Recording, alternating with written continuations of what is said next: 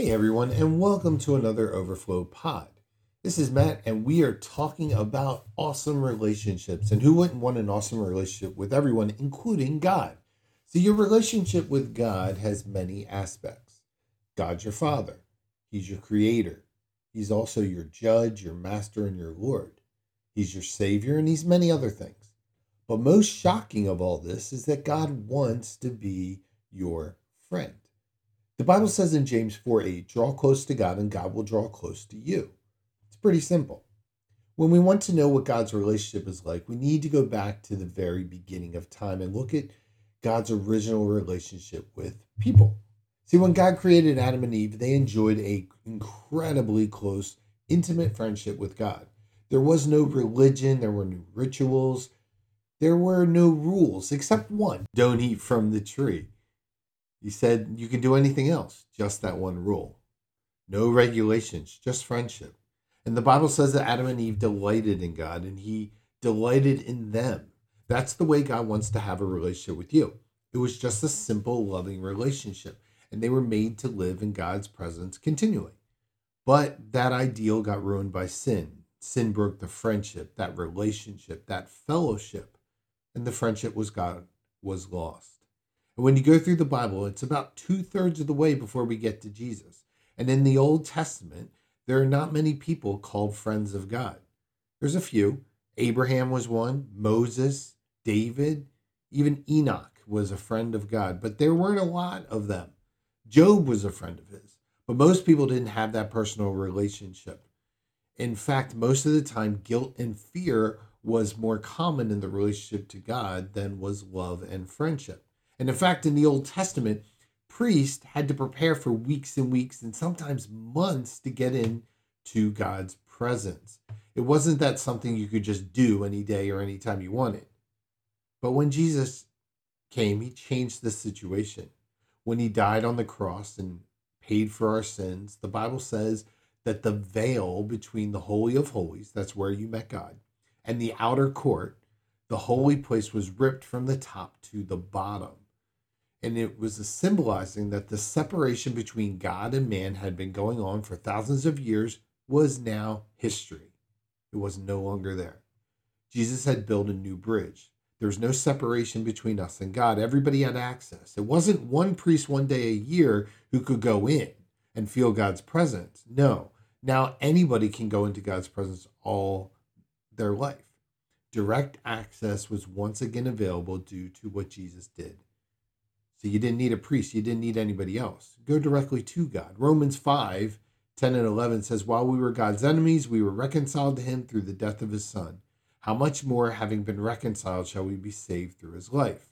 Not only is this so, but we also boast in God through our Lord Jesus Christ, through whom we now have received reconciliation. Now, other translations put it this way We were restored to friendship with God by the death of his son while we were still his enemies. So we will certainly be delivered from eternal punishment by his life now. We can rejoice in our wonderful new relationship with God, all because of what our Lord Jesus Christ has done for us, making us friends of God. See, all because of what Jesus did for us, we can become friends. You can't buy friendship with God. You can't bribe God. You can't bargain with him. You can't do anything to have a friendship except simply receive God's gift of salvation, which was paid for by Jesus Christ, the forgiveness of your sins, the restoration of a relationship. It's all by God's grace and Jesus' sacrifice. And we don't do a thing, we just simply accept it. Jesus says this in John 15 15. I no longer call you servants, instead, I call you my friends. Now, do you realize how crazy that sounds? The God of the universe says, I want you for a friend. Think about that. Let that sink in for a moment. The word here that says friends isn't, you know, just a simple word of acquaintance. No, it means a deep, close, personal, intimate comrade. It's the word used for a best man at a wedding. It's the same word used to refer to the king's inner circle. See, the king has a lot of acquaintances and thousands, maybe millions of subjects, but he has a few close friends, the intimate, trusted ones. In a royal court, you ever, if you've ever had the privilege of doing that, you go in, You can't just go up to the king and queen and be like, "Hey, how you doing?" You got to keep your distance. You can't even go in and see them unless you have an audience or a schedule, if you will. You don't just get to walk in. You have to keep a certain number of feet back. You have to bow. You have to do protocol and etiquette. But if you're part of the inner circle, you can enjoy close contact, direct access, and even confidential information. Now, how important is this to God that you actually become a friend of Him? Listen to this in Exodus 34 14. He is a God who is passionate about his relationship with you. Hosea 6 6 says, I don't want your sacrifices, I want your love. I don't want your offerings, I want you to know me. Can you hear the passion there in that verse? Those are the two first purposes of your life to know and love God. And you miss that. You miss the number one purpose in your life. Because God did not put you on this planet to just do stuff, to take up space, to mark things off your to do list. God put you on this planet to know and love Him, to have a relationship with Him. If you miss that relationship, if you miss that friendship, you miss the very purpose for which you were created. Nothing is more important than that. So you can be the most famous, the most successful, the most accomplished person on the planet, but if you don't know and love God, you missed out on why you were made. Because you weren't simply made to do things. God says, I want you to know me. I want you to love me. And the Bible says that God planned the entire universe, and He orchestrated all of history, including your personal life history, so that you would come to know Him, that we could become His friends. How in the world is that possible? How can we be friends with God? I mean, He's God. We're just one of a billion people on a planet. We're visible, He's invisible. We're weak, He's omnipotent. We're imperfect, He's perfect. How does a flawed, finite creature have friendship with an unflawed, perfect, omnipotent, invisible God? How does that happen? Well, there's only one way, and that's through Jesus. Let me give you some practical steps on how to really deepen that friendship with God because it can seem a little daunting to want to be like, how can I have an awesome relationship with God? How is that even possible? And maybe you've known God all your life, but how do you build the friendship? Let's let's look at it practically. Number one, make knowing God the number one priority in your life. Jesus said, seek first the kingdom of God. Do it first. One of the best and quite frankly, easiest habits you can do every morning is before you get out of bed, before you put your clothes on, just sit there for a second before you check your phone and talk to God and say, God, if I don't get anything else done today, I want to love you more and know you better. Because at the end of the day, if I know God more and love him better, that day was a success, regardless of what I got done or how much went wrong with it. And if I know God a little bit better and I love him a little bit more, then the day was a success. Paul says it like this Everything else is worthless compared with the priceless gain of knowing Christ Jesus. I've discarded everything else, counting all it is garbage, so that I may know Christ. So make it your number one priority. Now, are you doing that? Are you seeking God with all your heart every day? Not likely. I mean, I know I don't. So I don't expect you to either. This is not a one time thing. This is a process that will go on throughout our entire life. If you're going to become a friend with God, you got to want it. And I know from my life experience, when I wake up and say, God, if I don't get anything else done today, I want to love you more and know you better. I start off the day on the right foot. My whole day is different. I'm motivated by the right things to do what I need to do. It changes everything. And it's so short and simple and sweet and takes hardly any time or effort. But what it does is it sets you up throughout the day. And I can't begin to tell you how much of a game changer it is. And if you don't listen to anything else I say today, do this one thing every day when you wake up in the morning before you do anything else. Talk to God and say, God, I want to know you a little bit more today. I want to love you a little bit better. Help me to do that. Think about this. You're as close to God as you want to be. You can't blame anybody else. You can't blame your wife, your husband, your parents, your kids. You're as close as you want to be. And if you feel far from God, guess who moved? you did. You didn't make the number one priority of your life. Now, how do you know when God isn't your best friend? Very simple. The secret is in Matthew 6. And the mark of a person who doesn't know God, it's one word worry. See, when you worry, it means you don't know that God at that moment. You've forgotten who He is. You've forgotten all the things that He has done, what He's promised to do in your life. You're acting like you're an atheist. You're acting like there's no God. You're acting like it all depends on you. And every time you're worrying, every time you worry, you're saying, I don't really know God at this moment. He's not my friend. So you have to make it the number one priority. Two, the second key to building a deep relationship with God is to slow down and be quiet. If you don't mm. make time for your human friends, they're not your friends, right? You don't make time for your friends. And if God is going to be your best friend, you got to give your time to God. Psalm 46:10 says, Be still and know that I am God. You need to have a daily quiet time with God. Psalm 25:14 says, Friendship with the Lord is reserved for those who reverence him. With them, he shares the secrets of his covenant. See, most people don't know about God. They don't know how God acts. They don't know why he does what he does. And they don't know what's going on in the world. Why? Because friendship with God is reserved for those who reverence him. They sit down, they slow down, they're quiet, and they spend time with God. What would a friend be if you never spend any time with them? You'll never have God as your best friend if you if all you do is go to church services on Sunday. You got to just be quiet and still and get down. Read his word and listen and say, God, is there anything you want to say to me? You don't have to use fancy phrases. Just talk to God authentically. Matthew 6 in the message paraphrase says, When you come before God, don't turn it into a theatrical production. I love that tra- paraphrase. Just find a quiet, secluded place so you won't be tempted to role play before God. Just be there as simply and honestly as you can manage. The focus will shift from you to God and you'll begin to sense His grace.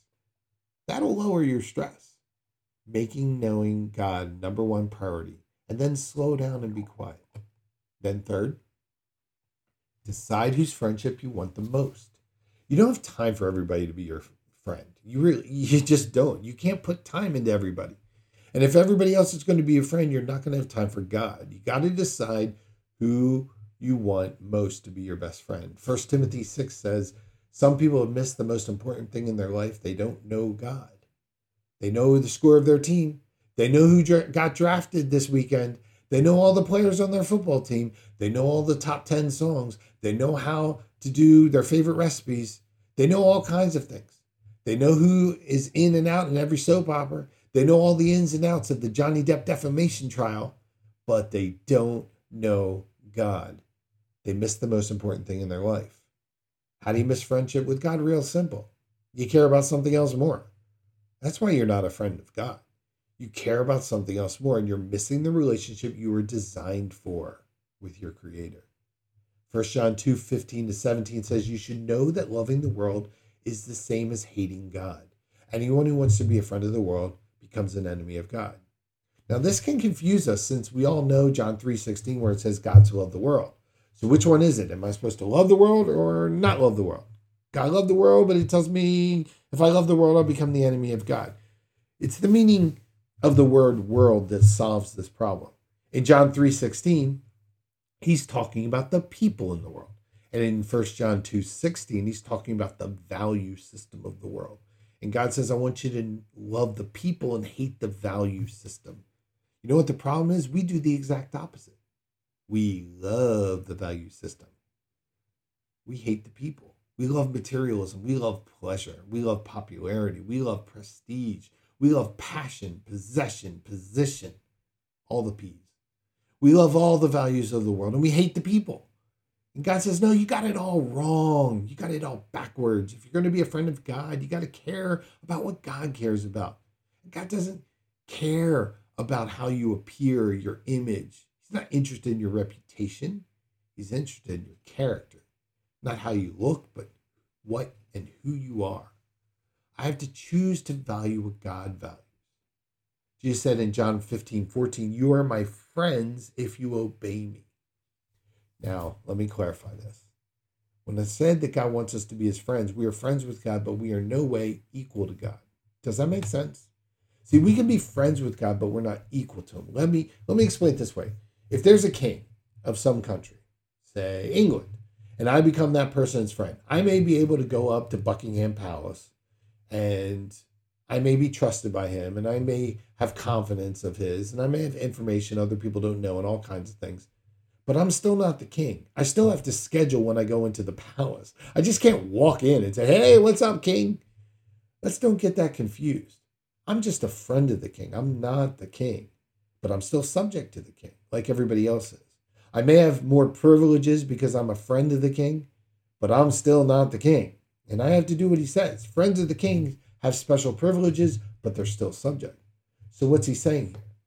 You're my friends if you obey me. I can't say I love Jesus and then I go live like the devil. I can't say I'm a Christian and then live a self centered life. I can't say I'm a follower of Jesus, then pick and choose the verses I want to listen to and ignore the ones I don't. Jesus says, You're my friend if you obey me, if you obey my commands. Now, why do we obey God? Now, non believers get this wrong all the time. And they look at Christians and go, You're so restricted. You have to obey God as a Christian. That's why I don't want to become a Christian. You obey a God out of guilt or obey him out of fear or out of obligation or out of duty. I don't want to do those things. I want to be my own man. Why do I obey God? Well, I obey God because He loves me. He loves me like none of you or anybody else will ever love me. We love because He first loved us. And the Bible says the only reason why there's love in the world is because God is love.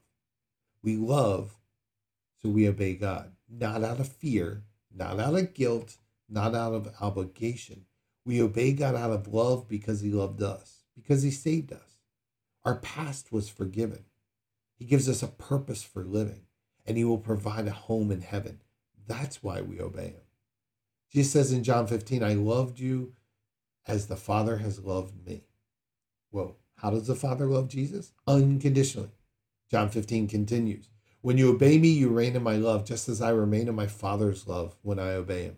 I have told you this so that you will be filled with my joy. Yes, your joy will overflow. He doesn't say, I want you to obey me because you're scared to death of me. You're afraid of punishment that's going to lead you to misery. He says, I want you to obey me because it leads to love, because you love me and because I love you, and it's going to lead to joy. It's the best way to live. When I think I know better how to live than God, I'm always in trouble. Just model for me the fourth way to build a friendship with God Number four, by maintaining a constant conversation. You're never going to build a friendship just by attending church on the weekends. You've got to maintain a daily, constant conversation. You got to talk with God all the time about anything, everything, whatever you're feeling all day, 24 hours a day. You just have to have this running conversation with God. First Thessalonians 5:17 says, pray some of the time. No, it doesn't. It says pray all the time. Muslims Muslims believe they're supposed to pray to God five times a day. But God says, no, no, no, no. It's all the time. Not five, not six, not ten, all the time. Pray without ceasing. Would your life be better if you prayed as much as you text? What if you talk to God as much as you talk to somebody else texting or on social media or phone? What are you doing on texting? You're just keeping the conversation going. How's it going? Fine. What'd you eat? I had a burrito. You can have an ongoing conversation with God. Oh, that burrito's coming back up.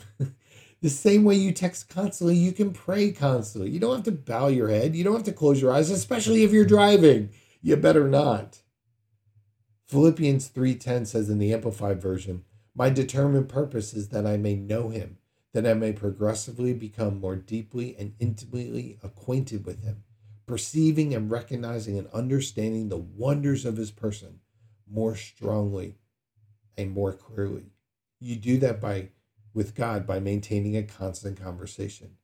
And I've come to realize that the only way I can maintain a constant conversation is if I start the day with it.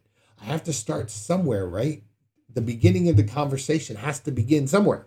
And if I do it before I get out of bed, it sets up my entire day. And I'm much more likely to talk to God throughout the day when I ask Him right at the beginning, God, help me.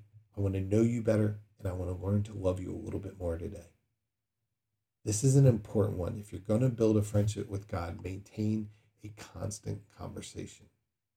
Number five, trust God in your pain. See, every friendship is based on trust, it's built on it.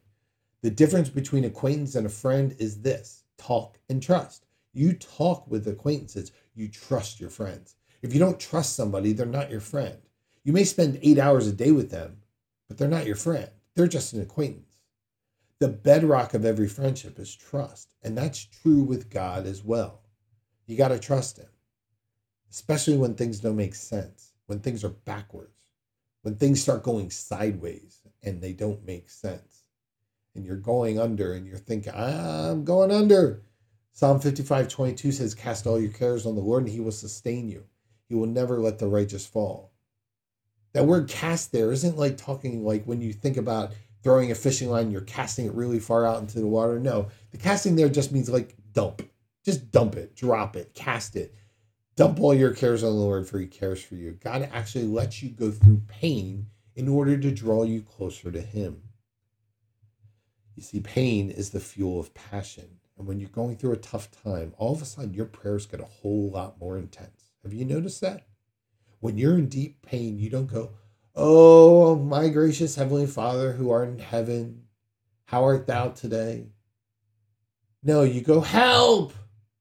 You cry out today to God. Pain is the fuel of passion, it energizes you with intensity. We cry out, and God says, I'm going to bring you closer to me. One of the things I've learned is this the more honest you are to God, the deeper your friendship will be. See, God can handle your frankness. He can handle your cries. He can handle your complaints. He can handle your accusations. He can handle your anger. In the Psalms, out of the 150 Psalms, a third of them are laments. You know what laments are basically saying? Life sucks, God. What the heck is going on? I don't like it. And when God hears you complaining to Him in your prayers, God says that's not audacious, that's authentic. Don't hide who you are. God knows who you are. Just be honest. He can handle your honesty. You're never going to have a deep friendship with God unless you get gut level honest about your fears, your flaws, your faults, your friends, and everything else. Doesn't have to be fancy or flowery. I'm not a flowery prayer, but God says just be gut honest with me. And when you're hurting, tell me. Why? Because it keeps you from becoming bitter. Bitterness is the number one enemy of friendship with God. And some of us just need to admit, God, I've been bitter. I've been angry. I've been hurt. And I don't understand it. I need you to help me to deal with it. Trust God to deal with it and trust Him in your pain. And if you're facing trouble right now, I don't know what it is, but you do. And you're in trouble, maybe it's physical or emotional or relational or financial or whatever. God offers to help you out. Psalm 91:14 says, I'll get you out of your trouble and I'll give you the best of care if you only get to know and trust me. That's the condition. You got to trust God. You got to build a friendship with him. And for those of you who've been close to God in the past, but now you've kind of drifted away, you're kind of like Job. Job 29 4 says, In my early years, the friendship with God was felt in my home. Maybe you grew up in a home that had faith. Maybe years ago you were close to God and you're not so close anymore. It's kind of worn off. The feelings wore, wore away. The heat's not there. The passion's not there. Job says, In my early years, I felt the friendship of God. Don't you want to get that back? Here's what God says to you in Jeremiah 15 If you return to me, I will restore you. I'm not going to block the gate. He's not going to spank you or criticize you or cajole you or judge you. The verse continues So you can continue to serve me. If you speak words that are worthy, you will be my spokesman. You are to influence them, do not let them influence you. Have other hmm. people in your life been influencing you in the wrong way? That's keeping you from a friendship with God? They're not your friend. They've been influencing you in the wrong way. And maybe you followed them in the wrong way and you've gotten off track. But God says here, if you return to me, I will restore you so you can continue to serve. God is not finished with you. I don't care what you've done. I don't care who you've done it with or to. I don't care how long you've done it.